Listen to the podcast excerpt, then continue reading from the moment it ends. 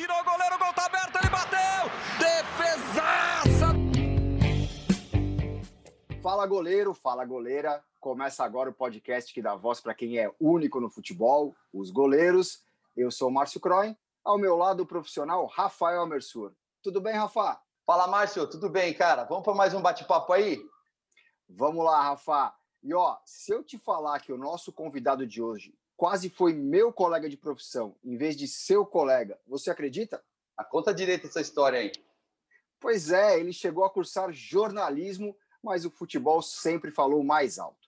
Começou como treinador de goleiro da Catuense, time que fica no estado da Bahia, e depois foi para o Vitória, de onde ficou de 97 a 2013.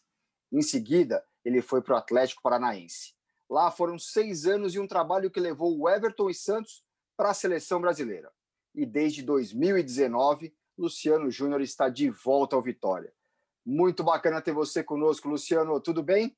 Tudo bem, amigos. É, é, muito bom também estar com vocês. É um prazer enorme, uma grande satisfação.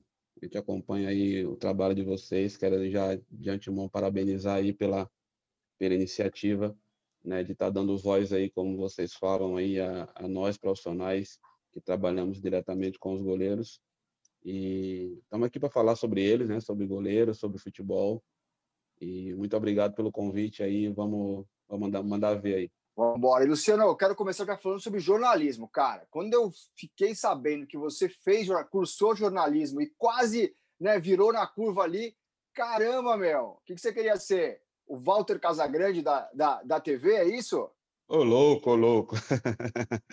então, é, como você falou bem aí na, na, no início, eu fiquei aqui no Vitória de, 2000, de 97 até 2013. De 97 até 2006, eu fiquei na categoria juvenil, na categoria sub-17.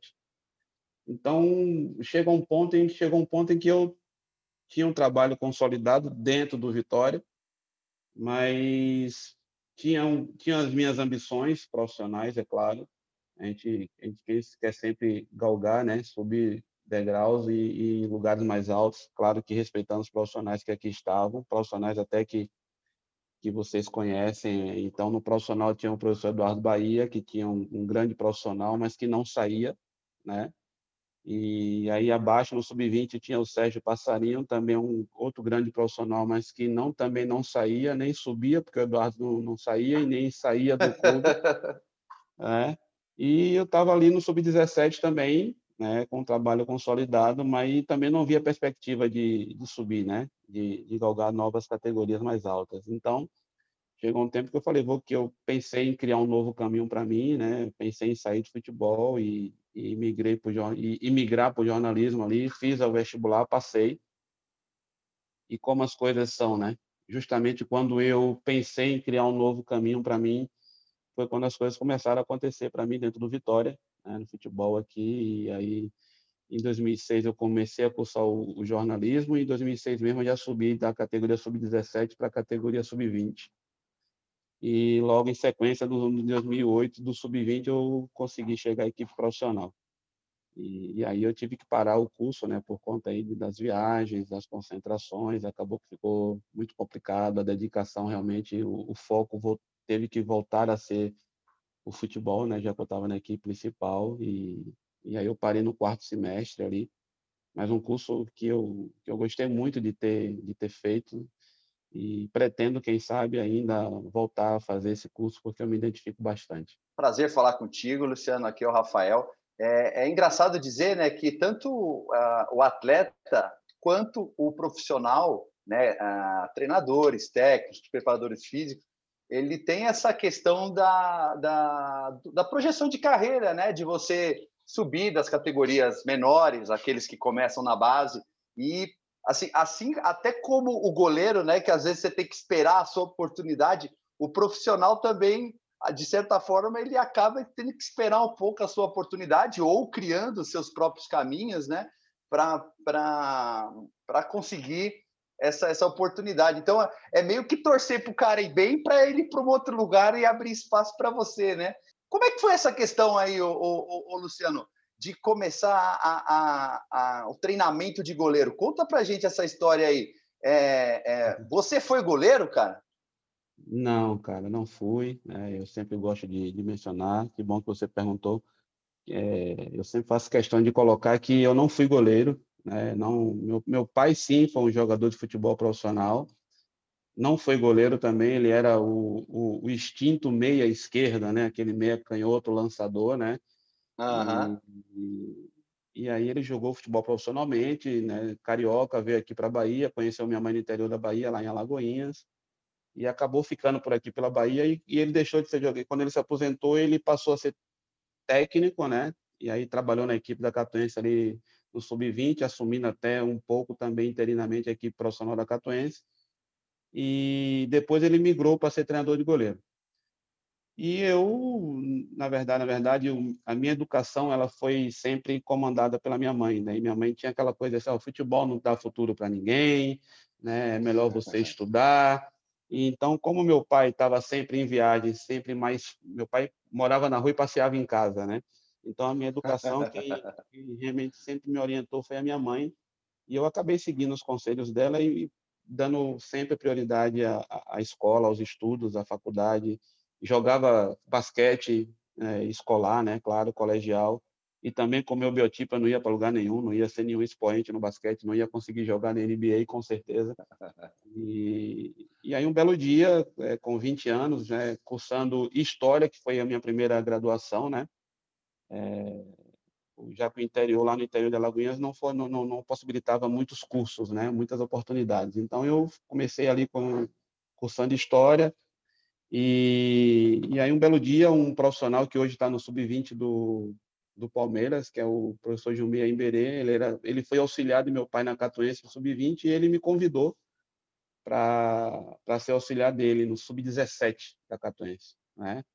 E foi uma situação inusitada, que foi um dia de sábado pela manhã, na, no meio de uma feira livre lá em Alagoinhas, eu fazendo compra com a minha mãe, ele estava comprando material esportivo junto com o presidente da Catuense, daquele, daquele momento, e ele me chamou e falou, é esse rapaz aqui que eu quero que seja meu, meu auxiliar. E, e eu falei, você tá maluco, né? Como é que eu vou ser seu auxiliar? Tá louco? Não, nem joguei futebol. Ele, não, mas eu sei do que você é capaz e, e, e eu aceitei o desafio, né? Falei assim, ó, responsabilidade é tua, né? E, e, aceitei o desafio e fui para. Você que está inventando, né, Luciano? Você é, que inventou, você tá o problema é seu. É, não tenho nada a ver com isso. E, e, e fui, e com cinco meses, assim, para reduzir bastante aqui, senão leva muito tempo, é, com cinco meses eu já estava ali como treinador de goleiro da equipe profissional, já que ao final de cada atividade no Sub-17 eu fazia ali um treininho com os goleiros, já que a Cataense não tinha treinador de goleiro né, na, nas divisões de base naquele uhum. ano. Em 93 isso, né? E e aí eu fazia as atividades, muito do que eu via meu pai fazendo, né? Eu fazia com os goleiros do sub-20 que me pediam também. E um belo dia eu o treinador do profissional me chamou e falou: a partir de hoje você é o treinador do goleiro do, do, da equipe profissional da Catuense. E eu tô já há 28 anos aí nessa nesse teste. É um grande teste para mim ainda. E Luciano, qual foi a grande dificuldade que você sentiu né, nessa é, nessa ida ao, aos campos, no treinamento com os goleiros? Porque Óbvio que todo mundo conversa com a gente, né? Fala, pô, o conhecimento teórico é importantíssimo, mas o do, o do campo te dá aquele dia a dia, né? É, e você teve que aprender muito, né? Aprender sobre tudo ali. É, quais foram as dificuldades que você enfrentou no começo? E até como você falou, né? O aprendizado é diário, né? O que você continua é, entendendo e aprendendo nesses quase 30 anos de carreira.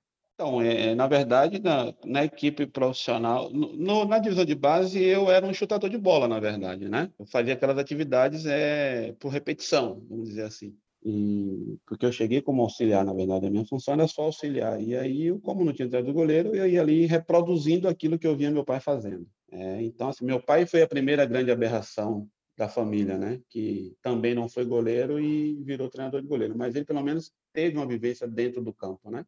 E, e quando eu cheguei na equipe profissional, os goleiros mais me treinavam, me treinavam do que eu treinava eles. Né? Eles falavam, ó, essa é a hora da batida, né? É, esse é o ponto do que a gente tem que estar no... Foram me dando os toques necessários. Eu, eu, assim, eu tinha um, uma gama de exercícios em casa, porque eu sempre fui um cara curioso, então eu tudo que eu via de treinamento de goleiro que meu pai fazia, eu desenhava, né? eu armazenava aquilo e aí eu já tinha os exercícios, mas tinha que saber, o profissional é diferente, né? Os caras mais experientes têm os atalhos, né? Trabalhar com um garoto de 15, 16, 17 anos é uma coisa, trabalhar com atletas de 35, 34 é outra. Então os caras têm os atalhos e, e eles me ajudaram justamente com esses atalhos, né? E eu peguei goleiros experientes na época, goleiro de 35 anos com passagem em Santos, goleiro veterano, Peguei o Vanderlei, que era o goleiro que carro-chefe da Catuense na época, também um goleiro já, já experiente. Então, eles me, eles me doutrinaram muito, né? E eu trazia para eles os exercícios que eles não tinham né, é, sido estimulados ainda. E foi um casamento legal, porque eu conversava bastante com eles e isso me trouxe trouxe para o meu dia a dia. Até hoje eu faço isso. Eu gosto de construir muito com o goleiro, sabe? Eu gosto de estar interagindo com eles o tempo todo. É, eu não sou aquele treinador de goleiro, aquele profissional que chega e faz o cara engolir o exercício goela abaixo. Né? Eu gosto de sempre estar perguntando o que é que vocês me trazem para que eu possa melhorar essa atividade. Porque são eles que estão ali, né? são eles que estão é, calçando a nossa chuteira, a nossa luva, eles que passam pelo, pelos perrengues dos jogos. Né? Então, assim, o meu trabalho ele é feito muito em cima da situação de jogo, do que acontece dentro do jogo. Eu procuro reproduzir muito nas minhas atividades, então nada melhor do que estar construindo com eles. Isso não significa que eles mandam no trabalho, né? Eu falei isso recentemente aí no seminário que eu participei, algumas pessoas me chamaram depois e, e no, no, no, privado, né? Não, mas são eles que montam um treino com você? Eu falei, não, eu construo com eles, eu ouço muito eles, e às vezes eu construo com eles, eu sento com eles assim, ó, se a gente fizer por aqui, você acha que vai ficar legal, a gente constrói, mas claro que a periodização, a programação semanal, quem determina é, sou eu, juntamente com o Itamar Ferreira, que trabalha juntamente comigo no campo, né, mas eu gosto sempre de estar interagindo com os atletas. Então, é isso que eu trago desde essa época que eu iniciei. Eu aprendi a ouvir muitos atletas com, com os quais eu trabalho, sabe? E isso me ajudou bastante e claro que a grande, meu grande teste, na verdade, não foi nem, eu não digo nem que foi esse início na Tatuense. Na Tatuense eu era único, só tinha eu, treinador de goleiro, para todas as categorias. É, eu fazia jogo de, de, de leite, infantil, juvenil, profissional, júnior, o que desse para fazer eu estava escalado. Isso haja joelho, hein, o, o Haja joelho, haja lombar, haja paciência, haja tudo, né? É você lidar num domingo com um jogador de 35 anos e na terça-feira você está lidando com um atleta de 13, né? Então, assim, é totalmente...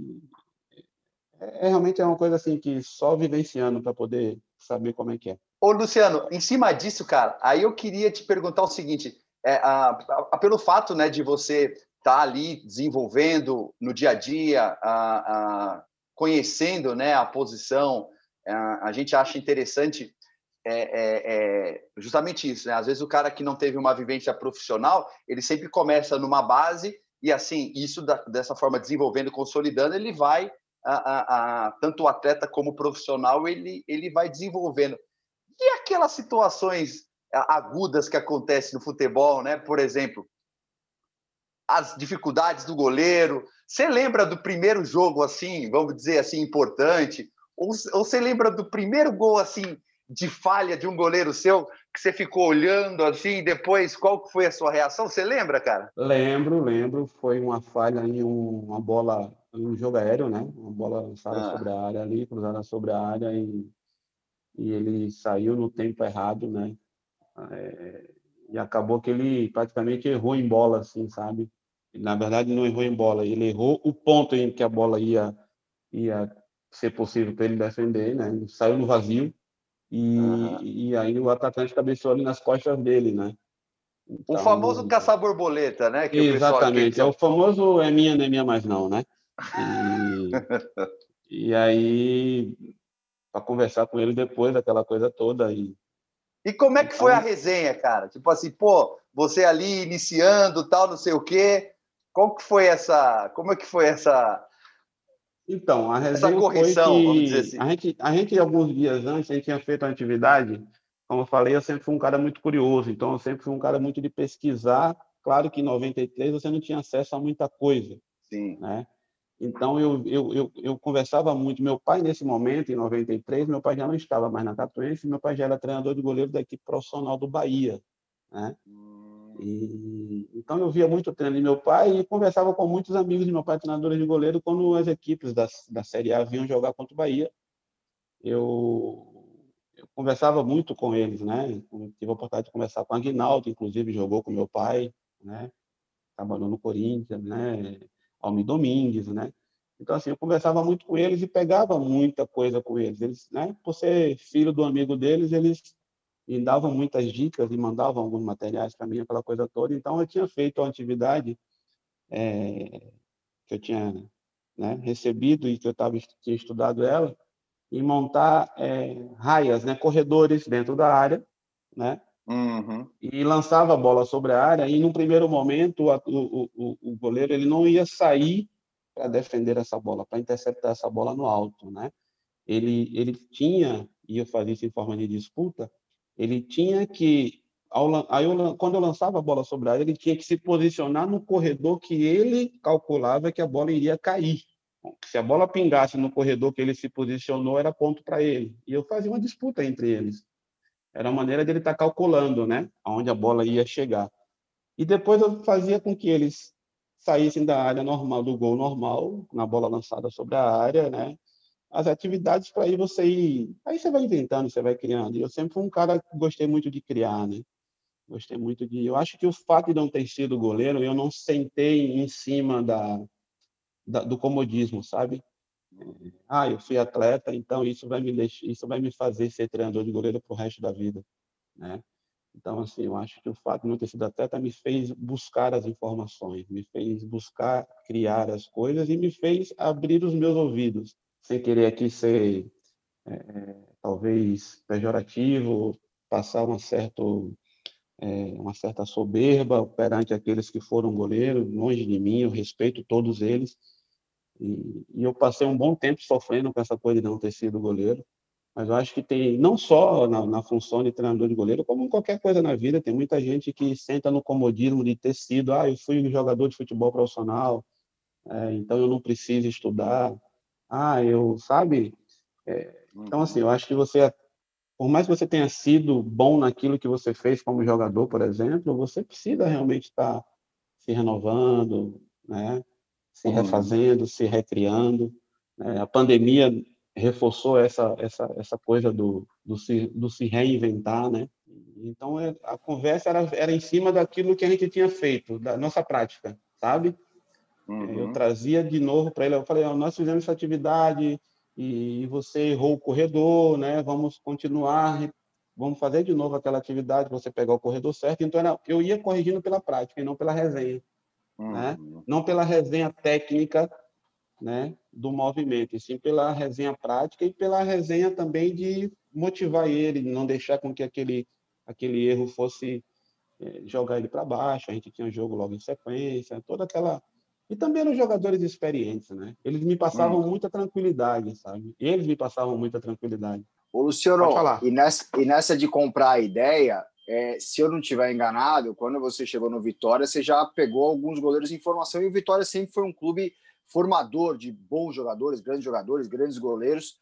E o Fábio Costa estava nessa. Você ajudou na formação do Fábio Costa? Teve muita resenha com o Fábio Costa?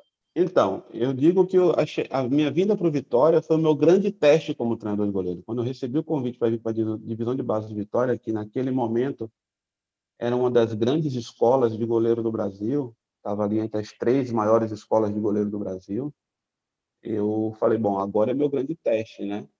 Agora ou eu vou ou eu fico. É, não dá para ficar no meio do caminho na, em uma das maiores escolas de goleiro. E aqui eu cheguei, o Fábio Costa, eu, eu não costumo dizer que eu participei diretamente da formação dele, porque quando eu cheguei aqui em 97, ele já estava no último ano de júnior dele e ele já servia ao profissional. Então ele só descia para jogar na base, em jogos importantes. Não dei, não participei tão ativamente da formação dele alguns treinos, né? algumas conversas, mas nada assim muito muito efetivo, para ser sincero. É, na verdade, foi a partir do Paulo Mussi que eu participei mais ativamente aí da formação, que é um goleiro também que jogou é, também fora do Vitória, que tem um nome, o Juninho, o Felipe, que jogou no Corinthians e no Flamengo, que é um carro-chefe da nossa formação também. Fábio Costa, eu não costumo dizer que eu participei tão ativamente, né? todo mundo me faz essa pergunta, mas é, tem que dar César o que é de César, como ele estava mais no profissional, isso aí já treinadores de goleiro mais antigos do clube, como Ricardo Palmeiras, o Chiquinho Cesósimo, né? E esses aí sim têm uma participação mais, mais efetiva na formação desse profissional. E o Vitória, é que além de goleiro, como você citou aí, né, o, o, o, Luciano, também vários profissionais, porque esses, esses profissionais que você diz aí, poxa, uh, eles figuram, é, figuram em grandes clubes, né? O, o, o, no Palmeiras, Chiquinho até pouco tempo fazendo um grande trabalho no, no, no, no Atlético no Atlético Mineiro.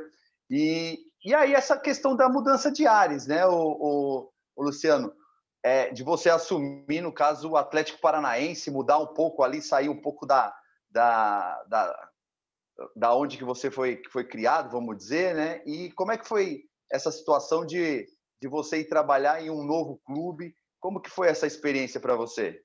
Então, é, a minha chegada no Atlético Paranaense, um pouco antes dela, assim, em 2011 eu fui demitido do profissional do Vitória, depois, da, depois do, do término da Série B de 2011. Eu fui uhum. demitido e voltei no Sub-17 do mesmo Vitória em 2012, em junho, mais ou menos. Então, eu voltei duas, voltei para a minha origem, né, no Sub-17. é, foi, mas, mas voltou. Isso, isso. E aí eu fiquei até no Sub-17 até janeiro de 2013.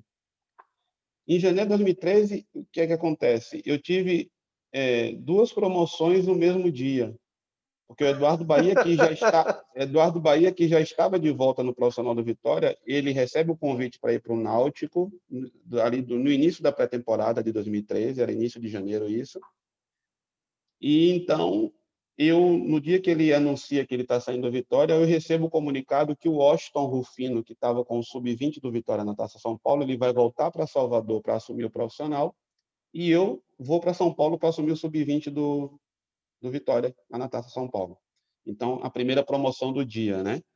Eu estava voltando ao sub-20. E quando eu estava no aeroporto para o embarque nesse mesmo dia, eu recebo a ligação de Antônio Lopes, que tinha trabalhado comigo aqui no profissional do Vitória como treinador, né? Ele como treinador. Ele tinha assumido a diretoria de futebol do, do Clube Atlético Paranaense e ele me liga, né, para para me fazer o convite para trabalhar no profissional do Atlético Paranaense no mesmo dia, né? Então assim, foram duas promoções no mesmo dia. E, e aí, claro que eu aceitei, né? E mas só que eu tive tempo ainda de fazer a Taça São Paulo, porque ele me pediu alguns dias para resolver, que ele precisava é, falar, né? Discutir o nome que ele tinha escolhido com, com o Petralha, né? Claro. E aí, quando foi ali início de fevereiro, eu estava desembarcando em Curitiba, esse grande clube, que é o Atlético Paranaense, um clube de uma estrutura assim formidável. Já, a estrutura de hoje é, é dez vezes melhor do que o que eu encontrei em 2013. É um clube que está sempre se, se reconstruindo, se refazendo, se renovando. E tive esse prazer aí, essa felicidade de, de, de beber nessa fonte e de aprender muita coisa e de evoluir ainda mais o, o meu trabalho e de conseguir também ajudar um pouco ao Clube Atlético Paranaense aí. Eu sou o baiano mais curitibano que o pessoal lá conhece, segundo eles, né? me adaptei bem, ó, me adaptei muito bem ao frio, é, me adaptei muito bem à cultura lá do pessoal do Sul, gosto de lá, tenho família lá, então. É, porque na Bahia o pessoal fala que fez, tá fazendo o, o, quando faz 23, 24 graus, já passa o chuveiro aí, pro modo é, inverno, né? É, aí é edredom, meu amigo, não tem jeito. Mas a história familiar do Luciano também facilita isso, né? Porque se eu não estiver enganado, o pai do Luciano foi jogador do Atlético Paranaense, então ele teve uma uma convivência ali no clube, né? E Luciano, sim, falando da sua carreira, é, você qual a mudança que teve na sua vida, na sua, na sua concepção de treinador de goleiros, quando você deixa é, de ser um treinador do Bahia, né? Enfim, das suas origens lá, das suas raízes, para passar por um clube é, como o Atlético Paranaense, como se for com uma estrutura totalmente diferente e acho que com expectativas também bem maiores. Então, eu chego lá, um treinador do goleiro que o passado mais recente para eles era um treinador de goleiro que tinha recém saído do sub-17 e estava assumindo o sub-20 do Vitória. Até agora é aquela dúvida, não é se é a primeira impressão que fica ou se é a última impressão que fica. Então a impressão que eles tinham a mais recente era que eu estava saindo do sub-20 do Esporte Clube Vitória para assumir a equipe principal do, do Clube Atlético Paranaense. Então, existia aquela, aquela, aquelas interrogações no ar, né? Só que foi uma grande oportunidade. Eu cheguei com o respaldo do Antônio Lopes e, e, eu pensei assim: se ele me levou, se ele me indicou, é porque ele confia no meu trabalho, e se ele confia no meu trabalho, é porque eu mostrei coisas boas para ele. E segui e não mudei nada do meu trabalho em campo, eu só agreguei algumas coisas, porque a cada goleiro, a cada atleta que, que a gente trabalha, a gente agrega novos valores, não só para os atletas, mas também para a gente. Então, encontrei o Everton, né, um goleiro que tinha chegado lá só seis meses antes de mim, que também estava buscando ainda se consolidar lá dentro. É, encontrei o Rodolfo, que estava ainda punido por questões aí disciplinares, e encontrei o Renan Rocha, que tem trabalhado comigo aqui no, no Vitória em 2010, e o Santos, que estava servindo a equipe sub-23 do, do Atlético Paranaense naquele momento no Campeonato Paranaense. E simplesmente continuei o meu, meu trabalho, o mesmo trabalho que eu fazia aqui no Vitória, é um trabalho onde eu viso, é, eu não penso no resultado do final de semana, é, eu, não, eu não penso em, em, na nota 8, né, no SofaScore, eu não penso nisso, é, eu penso em melhorar o atleta, né? É, eu aprendi que você não deve pensar no resultado, você deve você deve pensar em melhorar as pessoas com as quais você trabalha, que são essas pessoas que vão trazer o resultado. A gente já já conhecia o Everton, já conhecia o Renan Rocha, como falei, o Rodolfo, a gente tem o nosso banco de dados, de informações, a gente analisa muito. O Everton foi um atleta com, que eu indiquei para o Vitória em 2011, e até brinquei com ele quando eu conheci ele, falei que bom que você não foi para Vitória, que a nossa história vai ser feita aqui no Atlético, eu tenho certeza. Então a gente procurou, a gente procura trabalhar muito em cima da melhoria dia a dia do atleta, melhora contínua, a gente busca a excelência dos nossos atletas e consequentemente do nosso trabalho. Eu sou um profissional que eu fui forjado aqui no Vitória a não estar satisfeito, nunca estar satisfeito e aprendi que também aquele indivíduo que se satisfaz com aquilo que tem, aquilo que sabe, ele está fadado ao insucesso, né? Então a gente chegou lá trabalhando duro, trabalhando duro, que era a grande oportunidade da minha vida. E, e, até o Everton tem até uma, uma, passagem interessante que o pessoal, quando eu cheguei lá, o pessoal me no, dentro do clube era impressionante, né? O pessoal falava, passava por mim só, o Everton não sabe sair do gol, tá? Aí eu passava por outro, ó, e eu ia, tava almoçando, aí passava alguém, ó, tem que melhorar a saída do gol do Everton. Era impressionante, assim, sabe? E, e, o Antônio Lopes tinha me dito no primeiro dia, ó, uma das coisas que o pessoal cobra do Everton aqui é a saída de gol, cara. Você vai ter que melhorar isso. Aí tá bom, né? Vamos lá. Interessante, cara, que um mês, um mês fechado, depois de uma sessão de treino pela manhã, o Everton chegou para mim e falou assim: Ô Baiano, você vai. Que dia que você vai desligar, né? Aí eu falei: desligar, não entendi. O que é, que é desligar, né? É uma gíria nova, né? Aí ele, não, cara, tem um mês que você está aqui, tem um mês que a gente faz complemento depois do treino, cara. Todos os dias você fez complemento depois do treino. Que dia que você vai desligar? Quando me disseram que vinha um treinador de goleiro baiano, eu pensei que ia ter aquele dia que você ia chamar a gente para tomar uma água de coco, sentar na sombra, fazer uma resenha. Eu falei, é, cara, é, é, porque a imagem do baiano que vocês têm é outra, cara. O meu negócio é trabalho e eu vim aqui por causa do trabalho e é o trabalho que vai me manter aqui. E é o trabalho que vai ajudar, e é esse complemento que vai ajudar você a evoluir. Aí ele, tá bom, acredito em você. E ele comprou a ideia, cara. Assim, eu sou muito, sou muito grato ao Everton, ao Santos, ao Rodolfo, aos goleiros que eu trabalhei lá, os goleiros da base também, porque eles compraram a ideia do, do baiano maluco que chegou lá, né? Que eu até brincava, eu sou meio louco, eu faço umas loucuras no treino. O Thiago Mel, que recentemente também foi entrevistado por vocês, ele trabalhava lá no Atlético no 23, ele me chamou no primeiro dia que ele viu meu tempo e disse, cara, por que, que você faz essas loucuras aí?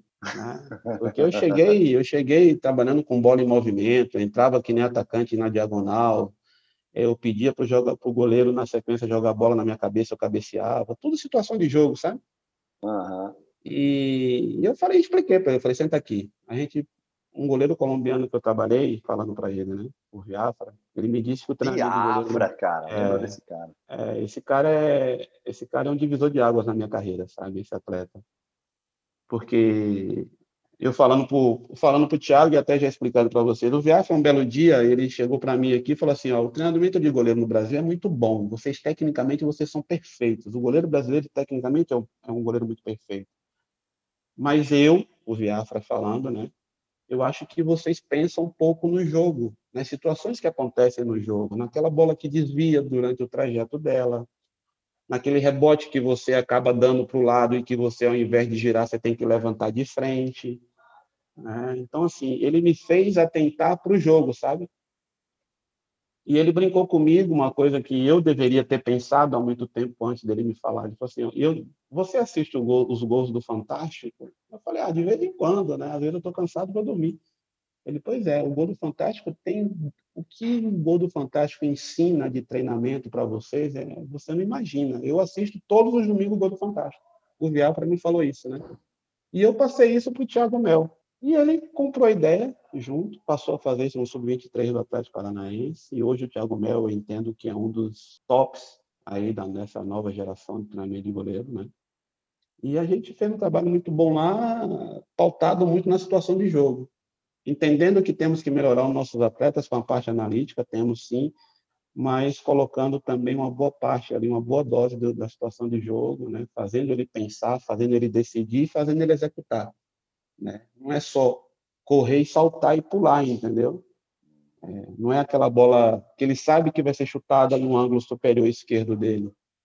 É, o trabalho um tendo mais aleatório, um tendo mais imprevisível. Né? Então, eu acho que eu não mudei a minha característica quando eu saí do Vitória e do Atlético Paranaense. É, eu só tentei aperfeiçoar é, ainda mais o trabalho em cima das necessidades dos, dos atletas que eu, que eu tinha encontrado lá. Né? Deixa eu fazer um complemento aqui do Julian Viáfara, né, para os mais novos que ainda não, não lembram dele. Pô, ele foi do Independiente Medellín, foi do América de Cali, é, pô, tinha uma trajetória espetacular lá na Colômbia, era um dos, dos das grandes sensações da Colômbia quando veio para o Brasil, para o Atlético Paranaense, e aí depois ele foi para o Vitória e fez uma carreira super é, boa no Vitória, né? Fez até gol, né? Se não me engano, ele tem sete gols na carreira, oito gols na carreira. É, então, assim, é um goleiro é, muito querido pelos baianos, com certeza, né, Luciano? Vai lá, Rafa, só foi só para complementar aqui. Não, interessante na, na, na, na, conversa aqui com o, com o Luciano, justamente dessa percepção né, que o Viafra deu para ele, porque eu, eu lembrei da, da, até da minha história, que eu, eu, na época na categoria de base, né, eu fui treinado pelo, pelo Carlos Solito, Solitinho, e ele, ele montava os treinamentos justamente com os gols do Fantástico. Então, assim, às vezes a, a, as situações que acontecia ele, ele, ele pegava e desenvolvia né, uhum. a, a questão situacional, né, não aquela analítica como, com, sem imprevisibilidade, mas a situacional ele, ele desenvolvia uh, mediante ao que ele via no, nos jogos, né? E uma coisa que eu aprendi que ele falava que o, jo o, o jogo ele mostra uh, uh, praticamente qual vai ser o, o, o treino da próxima semana na questão dos ajustes. Uhum. Muitos ajustes eram feitos é, mediante o que acontece no jogo, né? E, e, e nessa, nessa questão, o, o, o, o, Luciano, eu sempre gosto de perguntar, cara, como que é mediar uma equipe, né, um grupo de goleiros, perdão, quando você tem grandes valores, né? Porque assim, no caso, o Everton ele ele tá em, ele foi para o Atlético Paranaense depois de uma de uma, de uma fase muito boa na portuguesa, na época da Barcelusa, né, que ele foi um goleiro que chamou bastante atenção pelo nível que ele apresentou. Com certeza, naquela época, o Santos também eles já tinha uma, uma, uma qualidade, porque isso não aparece de uma hora para outra. Né? E como é que é para você lidar com essa situação aí no grupo de goleiros, onde é, é, a competitividade é alta e, claro, todo mundo quer jogar? Então, só, só ratificando, ratificando aí o que você falou do Solito, que ele falava que o jogo acaba justificando o treino, né? É, o Paulo Torre fala que o treino faz o jogo e o jogo justifica o treino. É cíclico, né? Aham, é, legal. Vai e volta. Vai então, anotando aí, Márcio.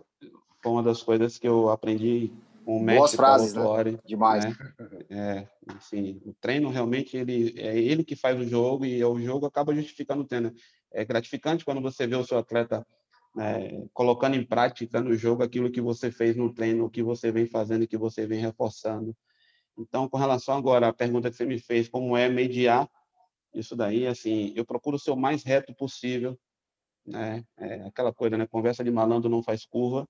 Eu sou um cara que que eu olho dentro do olho do meu atleta, É, teve um determinado momento ali que em todos os clubes que eu chego, né, na verdade, mas você, falando do Atlético, já que você citou o Everton e Santos aí, também tinha o Rodolfo, que é um grande potencial. Sim. Né? E, e aí o que é que acontece? Teve um, teve um determinado momento ali em 2013, quando o Everton já estava começando a fazer as boas atuações, ter um bom rendimento na Série A, era a primeira Série A dele. É, eu cheguei nele e falei assim, ó, vai ter um momento que eu não vou estar perto de você. Eu vou estar perto do Santos, vou estar perto do Rodolfo.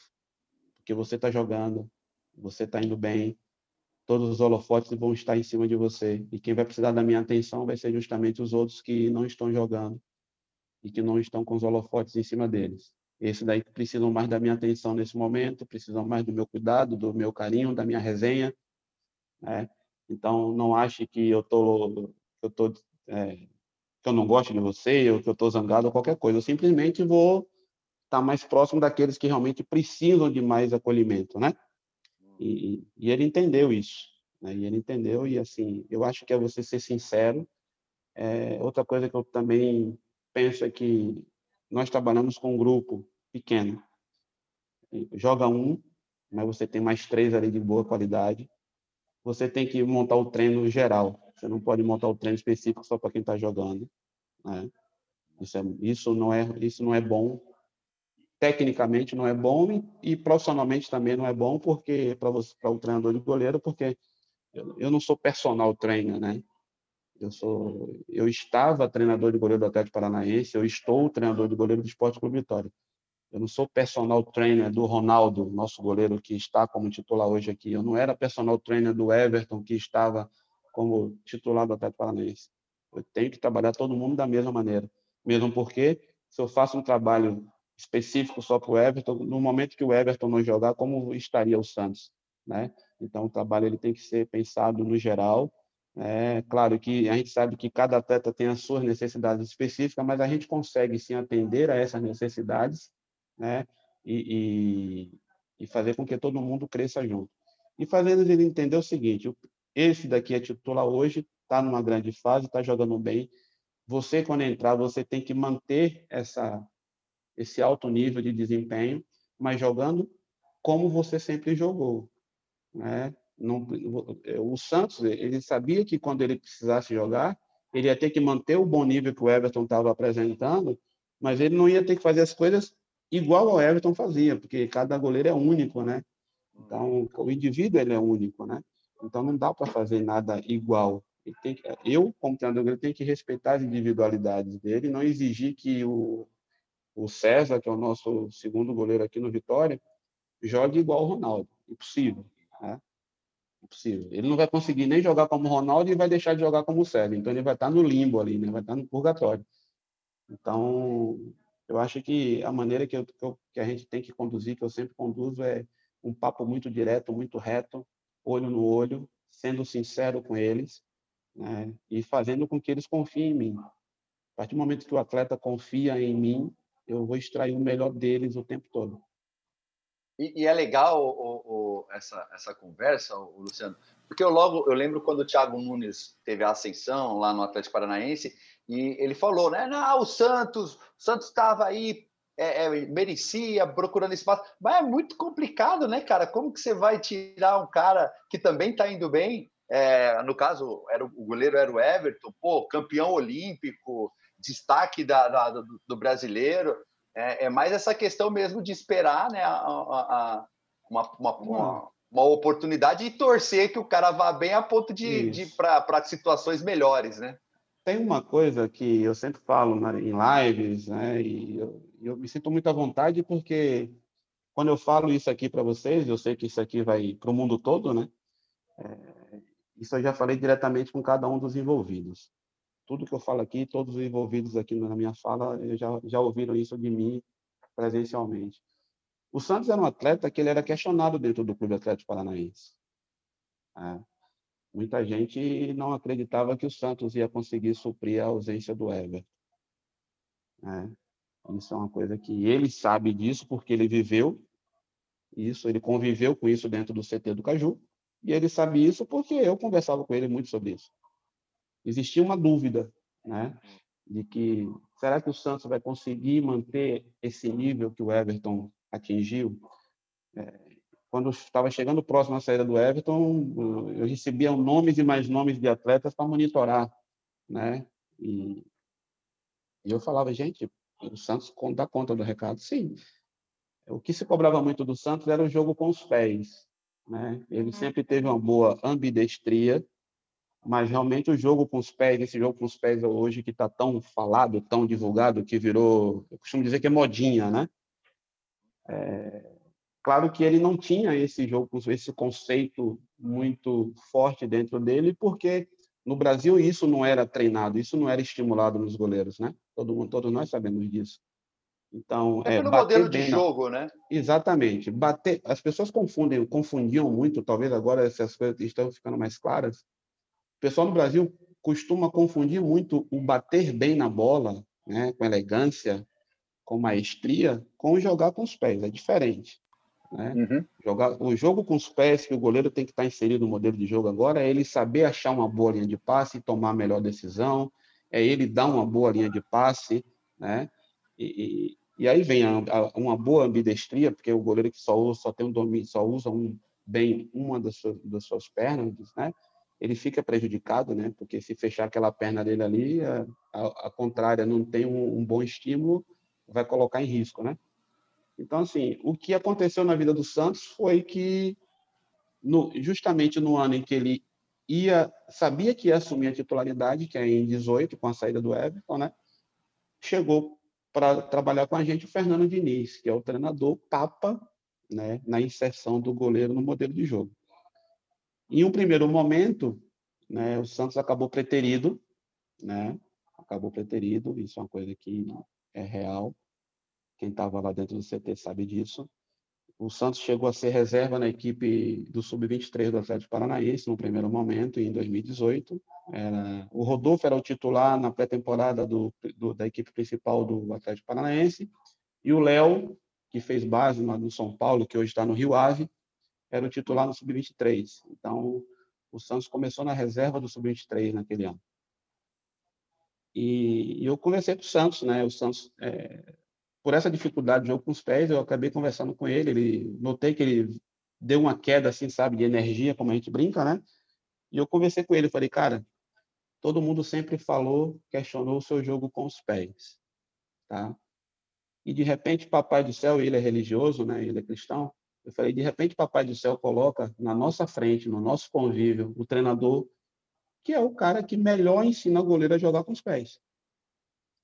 Então, assim. O jogo casa, né? O jogo dele pede isso. O jogo pede isso. Então, assim, nós vamos sugar o máximo que a gente puder desse profissional aqui dentro para melhorar aquilo que falta em você, né? E ele comprou essa ideia e acabou que o Diniz, no, durante a, a, caminhada ali, acabou que o Rodolfo saiu, foi para o Fluminense, o Léo teve uma lesão, e aí o Santos, mas antes da lesão o, do Léo, na véspera do jogo da, da estreia da Copa do Brasil daquele ano contra o Caxias, o Santos já tinha assumido a titularidade. E a chegada do Felipe Alves também, que trabalhou com a gente lá em 2018, nos ajudou bastante. O Felipe Alves foi de uma humildade incrível. Eu sempre agradeço a ele, sempre falo com ele, porque ele deu, ele mostrou o caminho das pedras para o Santos. Ele mostrou os atalhos, né? Sem ele ali, eu acho que seria um pouco mais demorada a adaptação do Santos a esse, a esse estilo de jogo, sabe? E aí o Santos virou esse Santos aí e mostrou a muita gente, inclusive lá dentro do CT, que é um grande goleiro, né? Não é à toa que chegou na seleção brasileira, não é à toa que está sendo convocado para a seleção brasileira. Porque uma coisa é você chegar, outra coisa é você se manter, né? Então, é um, é um atleta que ganhou coisas importantes, ganhou Sul-Americana, Copa do Brasil com a equipe do Atlético Paranaense, então com certeza marcou muito na história do clube. E é interessante, né, Rafa, falar sobre né, seleção brasileira, né? É porque o Santos, na primeira convocação dele, né, tem todas aquelas brincadeiras lá e ele impressionou o Neymar, né? Assim, nada menos do que um dos melhores jogadores do mundo, né? Falando, pô, esse goleiro é bom mesmo, né? Aquele vídeo que até deu uma repercussão grande, né? Então, é isso é muito bom e é fruto, obviamente, desse trabalho todo. E eu quero aproveitar e perguntar para o Luciano sobre seleção brasileira, né? Afinal, quando ele teve no Atlético Paranaense essa sensação de dois goleiros dele é, irem para a seleção, né? O Everton fazendo uma excelente Olimpíada, conquistando né, uma medalha inédita para o Brasil, e o Santos nessa chegada na, na seleção que, poxa, é, sem dúvida nenhuma, é, com um cartão de visitas melhor do que nunca. Como que é para o treinador, Luciano, receber essa, essa notícia é, e dividir com o atleta e até acalmar o atleta, né? Que eu acho que não deve ser fácil ali né, representar essa, essa amarelinha. É, essa coisa da seleção aí, a gente começou a, a viver ela, pensar nela, né? Em 2014, no, após o final da Copa do Mundo, daquela tragédia lá do 7 a 1 que se divulgou aí em todas as, as mídias, né, todas as redes sociais, que teria que ocorrer uma grande reformulação na seleção. Eu aproveitei o gancho ali naquele momento, chamei o Everton para conversar e falei que na minha, na minha experiência, na minha visão, a, a reformulação na seleção brasileira, na função específica de goleiro, se daria com um atleta que tivesse mais ou menos a idade dele, né? Naquele momento ele estava com 27 anos, ia fazer 27 anos, né? Então eu entendia que a os nascidos ali em 87, 86, que no caso era Muriel, Cássio, Groi, né?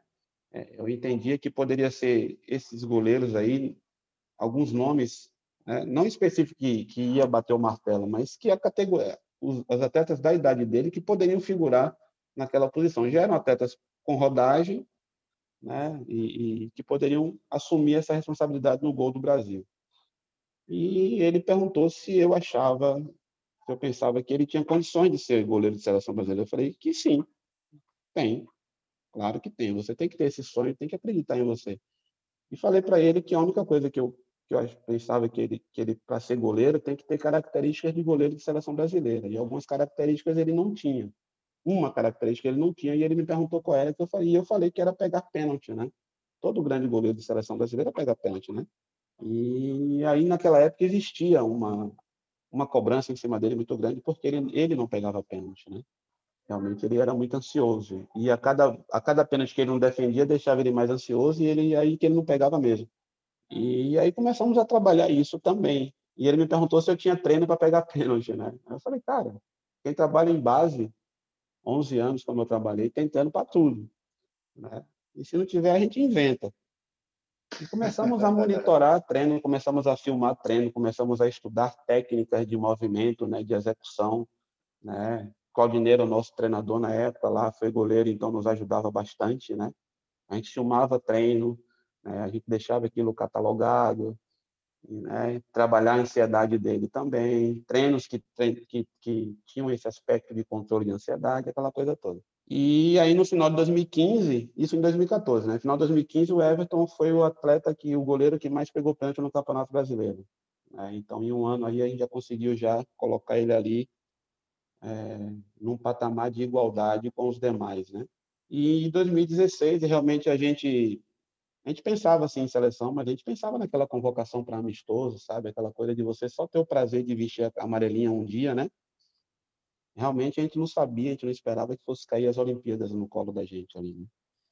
E infelizmente o, o Praz aí teve aquela aquela lesão e o Everton é convocado. Realmente assim, é, foi uma alegria muito grande para todos, muito grande. Eu fiquei muito feliz e assim, eu quero que vocês acreditem em mim, quem, quem está nos ouvindo acredite, eu não fiquei feliz. Eu fiquei mais feliz pelo Everton, né, por ele, atleta, por ele, pessoa. Eu conheço a, a, ele, a vida dele, conheço a família dele, eu sei do dia a dia, do que ele viveu desde quando ele começou a jogar futebol até aquele momento, eu sabia de tudo. Eu sei o quanto ele merecia isso, né? Porque ele é um cara de uma humildade incrível, um cara que trabalha como um condenado, ele é, não tem tempo ruim para trabalhar. Não que os outros não façam isso. Eu falo do Everton aqui, né, especificamente, porque é o atleta que eu trabalhei, né? E dele eu posso falar muito bem. E foi uma alegria muito grande por ele, sabe? Porque ele realmente comprou a ideia e ele se dedicou para que isso acontecesse, né? Você pegar e, e, e, e conversar com o Everton, apertar a mão dele, é a mesma coisa que você ver uma mosca branca, né? Porque você encontrar um acriano já é difícil, um acriano campeão olímpico, então. É, outro dia, se eu não é me engano, fizeram, outro dia fizeram a estatística dos jogadores da Série A de, por estado. Aí tem um só. Quem? Ele. eu já falei isso para ele. Eu falei assim, cara, é difícil você encontrar um acriano. Um acriano campeão olímpico, então. É, ele, ele, ele marcou o nome dele na história do Acre para o resto da vida. Uhum. Né? O Acre, metade do Acre tem que ser dele. O dia, como aconteceu, foi incrível, que a gente estava em Recife, né? E aí foi no dia que teve aquele amistoso da Seleção Brasileira Olímpica contra o Japão, que o Praz acabou sentindo a lesão no aquecimento. E a gente estava jantando na churrascaria lá, toda a delegação, tinha acabado de jogar. E estava passando no telão ali na, na, na churrascaria, estava passando todo aquele movimento com o Praz, levando o Praz para fazer exame, aquela coisa toda. E ele me chamou. Em um momento ele me chamou e me mostrou uma conversa no WhatsApp dele. Não estava identificado o número, era algum repórter de São Paulo falando que tinha tinha escutado o nome dele ali de possível convocação para ser o, substituto do Price. E ele perguntou o é que eu achava daquilo e eu procurei jogar ele para baixo, na verdade, sabe? Eu tentei tirar a expectativa dele, a euforia. Eu falei, cara, eu acho impossível você ser convocado porque você não está na lista de suplentes. Você nunca foi convocado para a seleção brasileira. Então, assim, tem goleiros como o Groy, né? Diego ah. Alves já, já, já tiveram em seleção brasileira. Então, e, assim, eram, e, era, e, eram, e eram atletas com. É, que entravam naquela situação acima da idade, né? E, acima da idade já com experiência de seleção brasileira, né? Então, assim, não que eu não achasse que ele tivesse qualidade para estar na seleção, sim, mas eu sim. queria, naquele momento, tirar a euforia dele, porque eu pensei assim: se eu viajar, né, se eu embarcar nessa euforia junto com ele e não acontecer, a frustração dele vai ser muito grande e ele vai lá embaixo, né? Então eu preferi jogar ele lá embaixo, frustrar ele de vez, porque se acontecesse, aí ele ia vir feito um vulcão, né, em erupção. E, e, e aí ele concordou comigo naquele momento, assim, né? Ele falou, não, é verdade, você tem razão. Né? Então, aí viajamos para Curitiba, naquele mesmo dia, embarcamos, e quando a gente desembarcou em Curitiba, chegou para todo mundo ali por mensagem, para o nosso diretor, chegou para mim, contato de um ou outro querendo o número dele. Eu falei, opa, parece que bateu alguma coisa aí, né? E realmente tinha batido a convocação dele e foi muito feliz aí, graças a Deus. É bacana falar que né, vocês estão falando do Everton, né, que, que é do Acre, mas o jornalismo também tem uma figura importantíssima do Acre, que era Armando Nogueira, falecido Armando Nogueira, um dos textos mais lindos do jornalismo esportivo brasileiro os jovens que nunca leram, procurem Armando Nogueira, que vocês vão se deliciar com a visão dele sobre o futebol brasileiro, o futebol mundial, é dessas coisas fantásticas. Luciano, você falou um pouquinho de treino e eu queria justamente que você explorasse um pouco essa parte do, do treinamento, né? dessa criatividade para o treinamento. Eu já ouvi muito colega jornalista ou as pessoas que não entendem de falar que realmente ah, para o goleiro é só bater umas bolinhas ali que você né, que ele vai estar tá preparado. Eu queria que você falasse um pouquinho dessa importância da criatividade e o quanto essas situações de jogo, essa, é, esse inesperado fazem sentido uh, quando o goleiro vai para campo. É, é, a questão da criatividade, é, eu trabalhei quatro anos e meio na Catuense, um clube pequeno, um clube sem que, que você trabalha com pouca bola, você, né? É, trabalha com pouco cone, você tem que fazer de um limão, você tem que fazer uma limonada não por um dia, por um ano inteiro, né?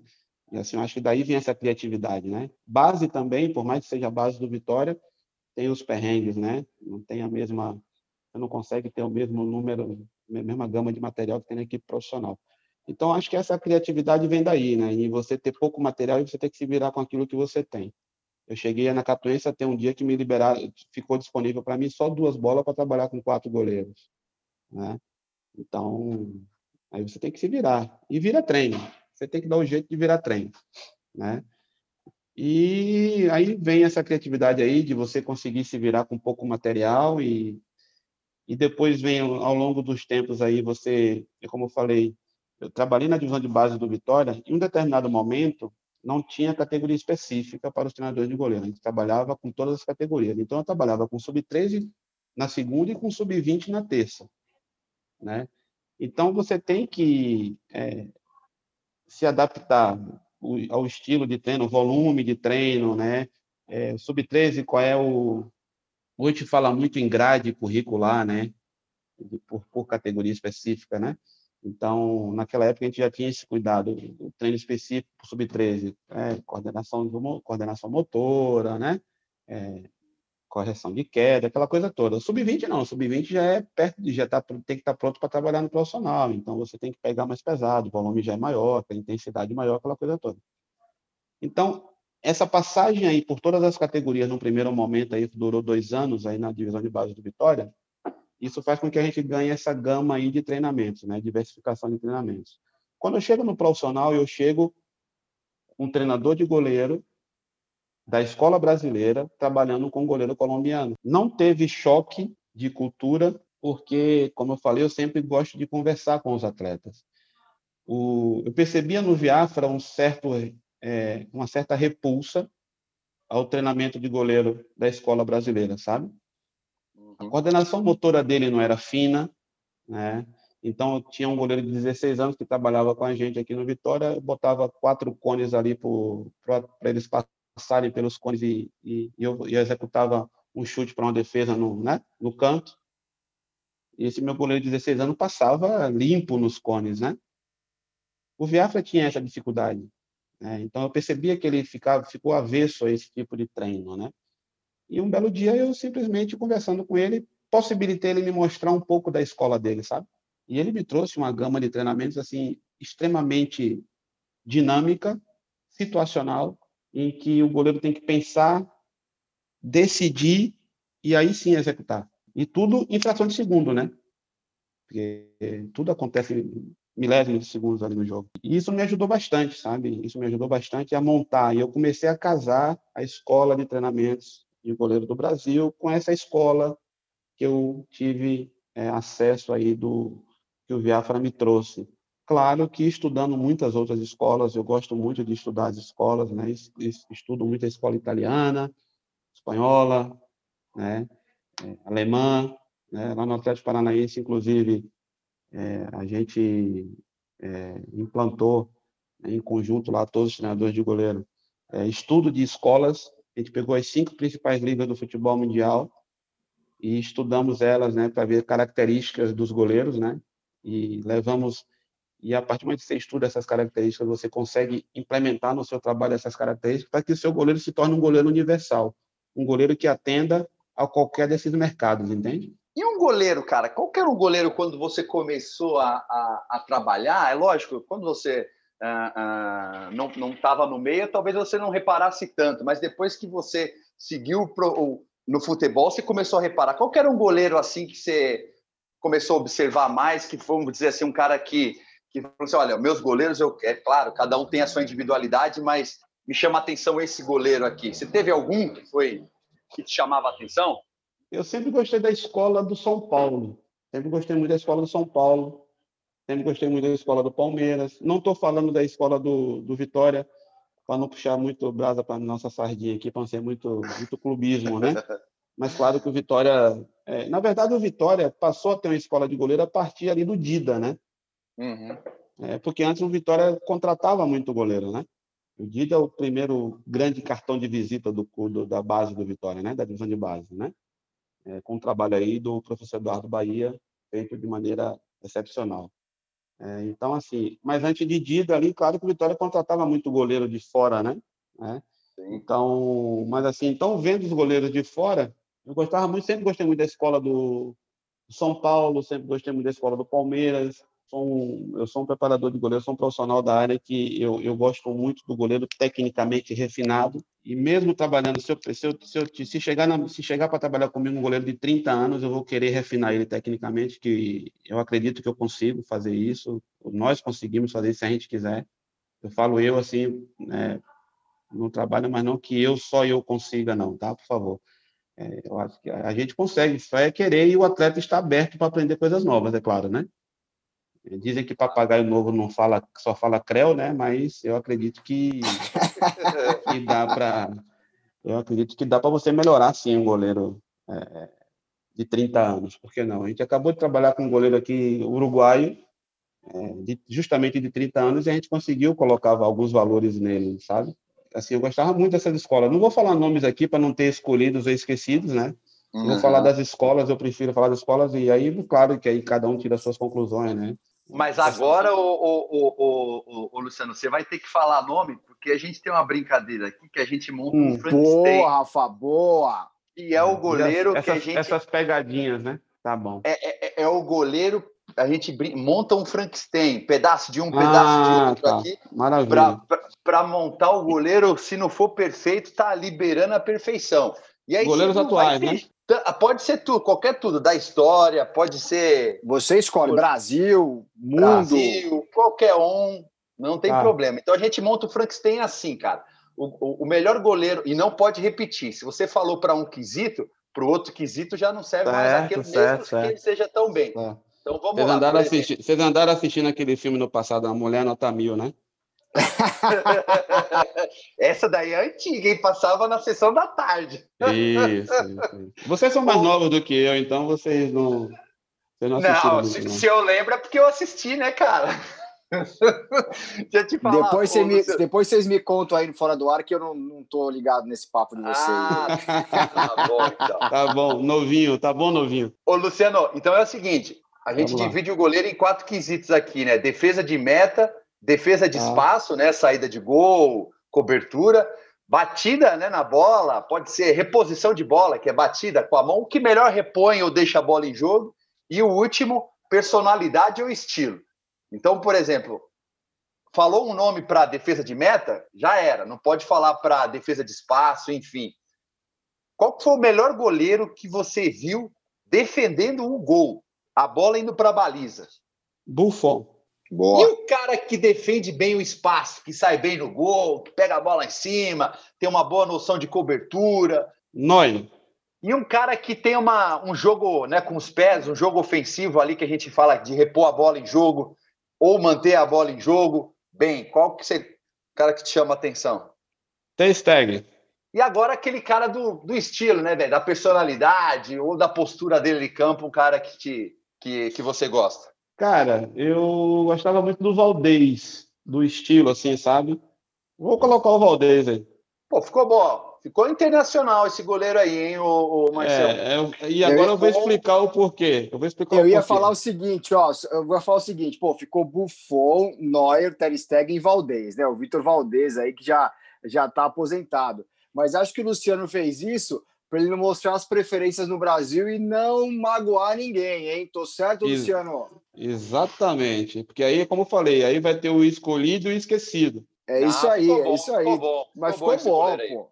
Puta goleiraço, né, cara? Puta goleiraço. Aliás, a combinação deles, é, Luciano, é o goleiro do futuro. Os jovens que estão vendo isso, né? Até o que você falou ali, né? Ser um goleiro universal, é, tem que pensar nisso, né? Todas essas valências todas. Eu, eu coloquei até o Neuer aí também, né? E aí eu coloquei dois alemães, né? O Neuer e o Stegen. E aqui internamente a gente conversa muito, eu estou sempre estimulando também esse tipo de brincadeira, vocês fizeram, eu acho muito legal isso.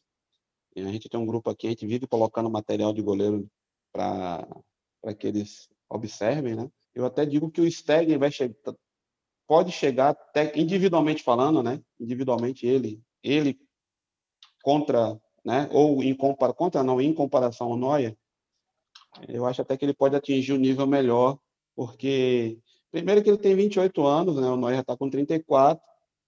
Então, acho que o acho não, o Stegen já tem grandes estímulos nele, grandes conceitos já trabalhados com ele, e vai ter ainda muito mais tempo para trabalhar novos conceitos que apareçam e reforçar os que ele já tem, né? Uhum. Então, assim, eu acho realmente que, que esses goleiros hoje, que volto, vindo para a escola brasileira, escola brasileira, eu vou até deixar um recado aqui, porque existe um problema, e eu quero deixar esse problema aqui é, em, em, aberto. Existe aquela coisa de, do nós contra eles. O nós é o treinamento de goleiro brasileiro contra eles, que é o resto do mundo. Ah, o melhor treinamento de goleiro do mundo é o brasileiro. Existe essa, essa picuinha, vamos colocar assim, eu vou me sentir à vontade aqui com vocês para colocar isso, tá? Claro. Eu, eu sou contra essa coisa do nós contra eles. Eu acho que é por isso que o futebol brasileiro ficou atrasado boa parte do tempo, porque a gente dormiu sobre os louros da vitória, enquanto eles, né, humildemente, eles vieram e começaram a estudar o futebol brasileiro, começaram a levar os talentos brasileiros para o Japão, para a Itália, para a Espanha. Para quê? para estudar de perto o que o melhor brasileiro tem, e, e, isso ajudou com que o futebol do mundo todo evoluísse. E o do, e o do Brasil não evoluiu, estagnou, a ponto de chegarmos a tomar 7 a 1 da Alemanha. Ninguém nunca imaginou isso no mundo. E a partir daquele 7 a 1 a gente dá um start, está tudo errado no Brasil, nós temos que correr atrás do prejuízo. Né? Então, assim, a escola de, de treinamento do goleiro do Brasil, ela é muito, muito, muito boa. O goleiro brasileiro, tecnicamente, realmente é o melhor do mundo, né? Mas existem coisas boas lá fora. A gente não pode fechar os olhos, a gente não pode ficar nesse revanchismo, a gente não pode ficar nessa fobia laboral, né? Essa coisa de, ah, é, treinamento de goleiro espanhol é ruim. Não, tem coisas boas. Eu acompanho treinamento de goleiro espanhol e é uma das minhas fontes onde eu bebo é o treinamento de goleiro espanhol, né? Treinamento de goleiro italiano, eu acompanho menos porque é um, é um estilo de goleiro e de treinamento muito parecido com o brasileiro. Não sei se vocês concordam comigo, né? O treinamento de goleiro alemão eu acompanho. É, é, se eu quero ser um profissional é, a cada dia melhor e se eu quero fazer com que os meus atletas evoluam a cada dia e se eu penso também em fazer com que os atletas com que eu trabalho, hoje eu também estou aqui no Vitória como coordenador de formação de goleiro, se eu quero que o Vitória forme goleiros para o mundo, como tem, como fez, né, como já fez na sua história. Né, o Dida jogou no Milan. Hoje o Dida é treinador de goleiro do Milan e é um goleiro, foi um goleiro forjado na base do Vitória, né? Porque aqui no Vitória a gente sempre teve a oportunidade de viajar para fora do país, de disputar competição Alemanha, Holanda, Espanha, Itália, Japão. Então a gente sempre teve esse acesso. Eu acho que é por isso que a gente sempre teve a mente muito aberta para o novo, para o estranho, para o diferente, seja qual for o termo. Né? E eu percebo que aqui no Brasil tem essa coisa assim, se não é do jeito que eu faço, tá errado. Né? E eu sempre deixo essa mensagem, não é por aí. Né? Não existe melhor nem pior, existe diferente e isso é até uma música, né? Nem melhor nem pior, apenas diferente. Então muito boa essa visão, Luciano, muito é... boa essa reflexão, viu? Então assim, é, eu, eu, eu, eu, eu vejo muita gente da minha função falando, ah, porque os caras lá fora, porque fica dando moral para os caras lá fora. Se for bom, eu vou analisar. Se for bom, eu vou trazer para o meu trabalho diário e eu vou tentar dar o máximo de características globais para os meus atletas para que eles possam ter um mercado maior, né? É, a gente sabe que no, na Alemanha o, o, goleiro alemão ele é, ele é fantástico no, no, na defesa em X, né? E aí, ah, na defesa em X, não vou ensinar isso para o meu atleta, não. Está ensinando o atleta a defender com o pé, né? É goleiro de futsal, né? Tem até aquela brincadeira que agora deixaram de fazer, né? É, é, goleiro baiano, né? Quando defendia com o pé era goleiro baiano, né? E agora a defesa e agora a defesa com, com o pé é uma coisa que todo mundo acha maravilhosa, né? Isso prova como a gente pode mudar o nosso conceito, a nossa visão com relação uhum. às coisas, né? Então assim, eu, isso é um recado que eu deixo. Eu acho que os goleiros eles têm que observar é, é, todas as escolas, e é por isso que lá no Atlético e, é, a gente implantou esse, é, é, esse estudo das escolas, estudando cada uma das escolas, a gente conseguiu trazer o ponto forte de cada uma delas, colocar no nosso treinamento e a gente e a gente passava esse estudo das escolas para os goleiros, todos os goleiros. Vamos estudar hoje a escola alemã de goleiro. E a gente estudava. E de repente o atleta ele sabe o potencial dele, ele sabe o ponto forte dele, né? Ele fala, cara, eu, eu tenho características que, que podem agradar o mercado alemão, né? Então, então, assim, é você trabalhar com esse tipo de visão. Eu acho muito pequeno da gente ficar esse nós contra eles, né? O goleiro brasileiro, pô, o Alisson é o melhor do mundo, maravilha, que bom para o mercado, mercado brasileiro, que bom para a escola brasileira, né? E eu, particularmente, assim, trabalhei com o Viafra, gostei muito de trabalhar, ele abriu a minha visão, né? Eu era, eu tinha essa visão puramente tecnicista, né? E aí a primeira oportunidade que eu tive aqui ano passado, eu precisava de goleiro, eu fui buscar um goleiro uruguaio que nos ajudou aqui também, né? No meu banco de dados tem goleiro chileno, argentino, uruguaio, paraguaio, brasileiro, entendeu? Tem goleiro de Série C, de Série A, de Série B. Não tem esse negócio. Ah, goleiro de Série C. Ah, goleiro de Série C. Nada. Tem qualidade, tem que ser visto, tem que ser analisado. Luciano, aproveita esse banco de dados aí e fala para a gente a grande defesa de um goleiro seu num jogo, aquela que não sai da sua cabeça. Li, goleiro Li, final da Copa do Brasil 2010, Vila Belmiro, Neymar bate o pênalti, ele pega a bola no meio do gol. O Neymar cavou a bola e ele pegou no meio do gol. Eu lembro de uma cavada, mas foi até um goleiro seu, mas que estava ah. jogando pelo Flamengo, que foi até o Elano, né? Que foi dar uma cavadinha que o Felipe. Sa... Ah, o essa Felipe, eu é. lembro, cara. Mas essa depois, essa aí eu vou dar uma pesquisada porque eu não lembro. É, foi o primeiro pênalti que o Neymar perdeu daquela série, eu acho que de quatro a cinco pênaltis que ele perdeu no Santos naquela temporada. Não sei se ele perdeu, não sei. Eu sei que ele perdeu uma série de pênaltis e o pênalti na, nessa primeira final da Copa do Brasil 2010, o Viafa não jogou porque tomou o terceiro cartão, o Lee jogou, estava 1 a 0, teve o pênalti e o Lee pegou a bola no meio porque ele cavou. Ele achou que o Lee ia sair antes, aí o Lee parou, no, esperou no meio, ele cavou e o Lee pegou. E o dia grande... que um goleiro seu foi, foi, se não foi perfeito, foi quase. Que fez um, um, um jogo assim que, que não sai da sua cabeça, o, o, o, Luciano. Aí, aí agora eu vou ter que ser clubista, né? É, não tem jeito. E me desculpem os outros que eu não vou citar aqui, porque eu sei que tem muito goleiro que vai ouvir isso aqui. Me desculpe todos vocês que estão ouvindo e que trabalharam comigo, mas aí é realmente um jogo que chamou muito a atenção e até recente. É, foi um Bavi agora da Copa Nordeste de 2010, de 2020, tá? É, na Fonte Nova, 2 a 0 nós ganhamos do Bahia lá na Fonte Nova e o nosso o nosso goleiro aqui, o Ronaldo, ele fez realmente fez um jogo assim para tirar nota 10, sabe? Tomara que ele, ele não ouça isso que eu estou falando, porque normalmente eu não, não dou nota 10 não, mas foi quase nota 10. Eu vou achar Boa. alguma coisa que deve ter errado naquele jogo. ah, ele vai ouvir, viu? Vai ouvir, vai te cobrar, o que vai ser muito legal, o que vai ser muito legal. Ô, Luciano, a gente está chegando na parte final aqui do, do nosso episódio. Como você bem conhece, né? A gente tem um treinador de goleiro aqui e vocês, treinadores, gostam de castigar os goleiros no final do treino, como o Everton falou lá para você naquele, naquele tempo de Atlético uhum. Paranaense. E o Rafa tem aqui as batidinhas, né, Rafa? Bate pronto é com você. Ah, então, não é nem a castiguinha, como ele fazia com o Everton, é só um complemento. Pode ser, ô... Ô, ô, Luciano, é o seguinte, meu bruxo, eu vou falar uma frase aqui e, meu, você tem que responder ela sem muita. Nem justifica, velho. Só fala o que é, pronto e acabou. Fica tranquilo. Então, bora lá, cara. Um estádio. Barradão. Um estádio ruim que você não quer voltar nunca mais. Cara, lá em Salgueiro. o goleiro só é goleiro porque ele é ruim na linha? Não. Tamanho no a... gol é documento ou não? Para mim nunca foi e pro geral tá, tá voltando a deixar de ser.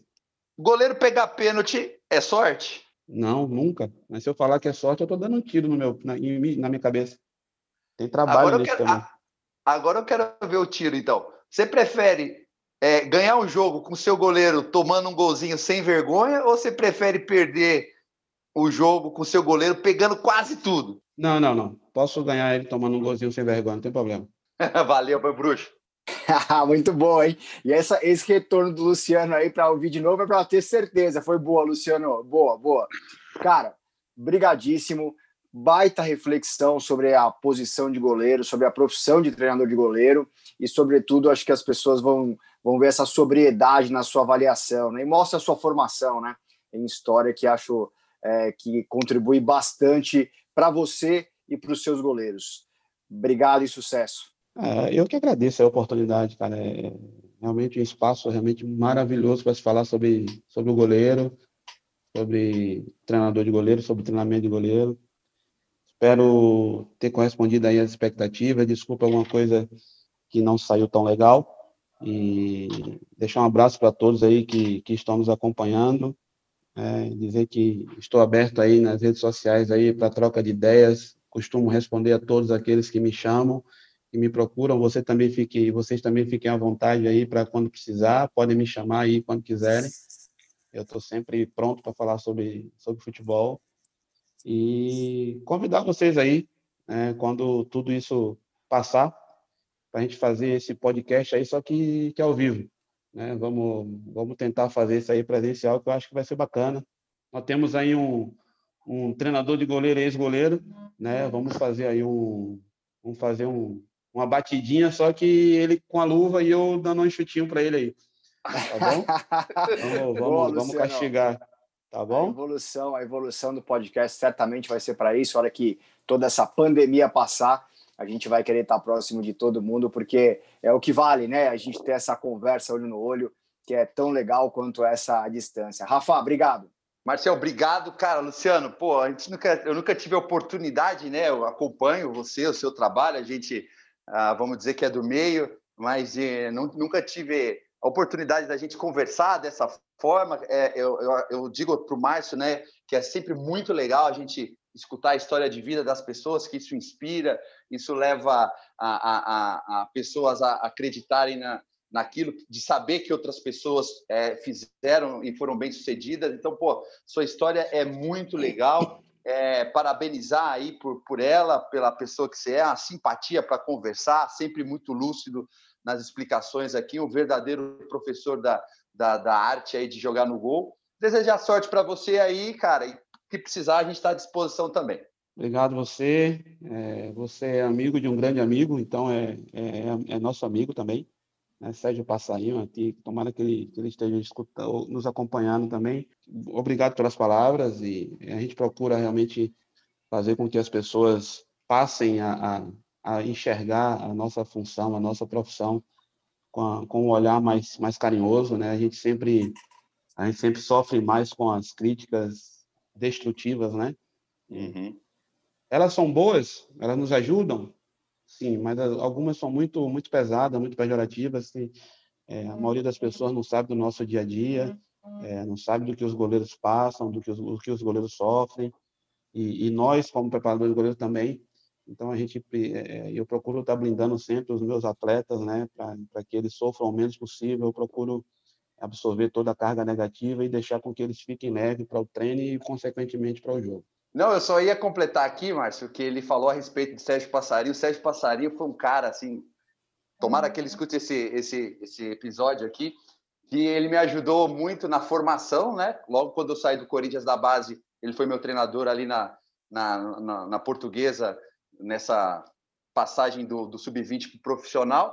E depois, quando eu virei treinador, treinador de goleiro, eu recebi uma visita dele ele me ajudou tanto como atleta e depois como treinador de goleiro. Estava lá iniciando um trabalho e, pô, pô, professor, a dificuldade é outra, né? De ser treinador de goleiro, tal, batida. Ele é, garoto, bate com as duas pernas aí, porque para compensar e bababá. E eu falei assim: não, mas não sei o quê, do chute. Aí ele virou para mim: Ô, Rafa, chute de treinador de goleiro é igual vinho, parceiro. É com o tempo que as coisas vão ficando boas. muito bom, muito bom, muito bom. Obrigadão, Luciano. Muito... Um abraço. Tamo junto, muito, galera. Muito bom encerrar né, o, o, podcast com essa história e mostra né, que esse episódio é mais que especial. Obrigado ao Alexandre Gessoni, o responsável técnico do podcast, ao Arthur Gaikoski, diretor de imagem do podcast, e obrigado a você que nos ouve e prestigia. Compartilhe este episódio do Luciano Júnior para ele alcançar mais gente. Lembrando que o podcast Os Goleiros está no anchor.fm barra goleiro e também no www.osgoleirospodcast.com.br. E, sem falar na sua plataforma de podcast de preferência, Spotify, Applecast, Google Podcast, Deezer e agora também na Orelo. Um abraço e até a próxima. Tirou o goleiro, o gol tá aberto, ele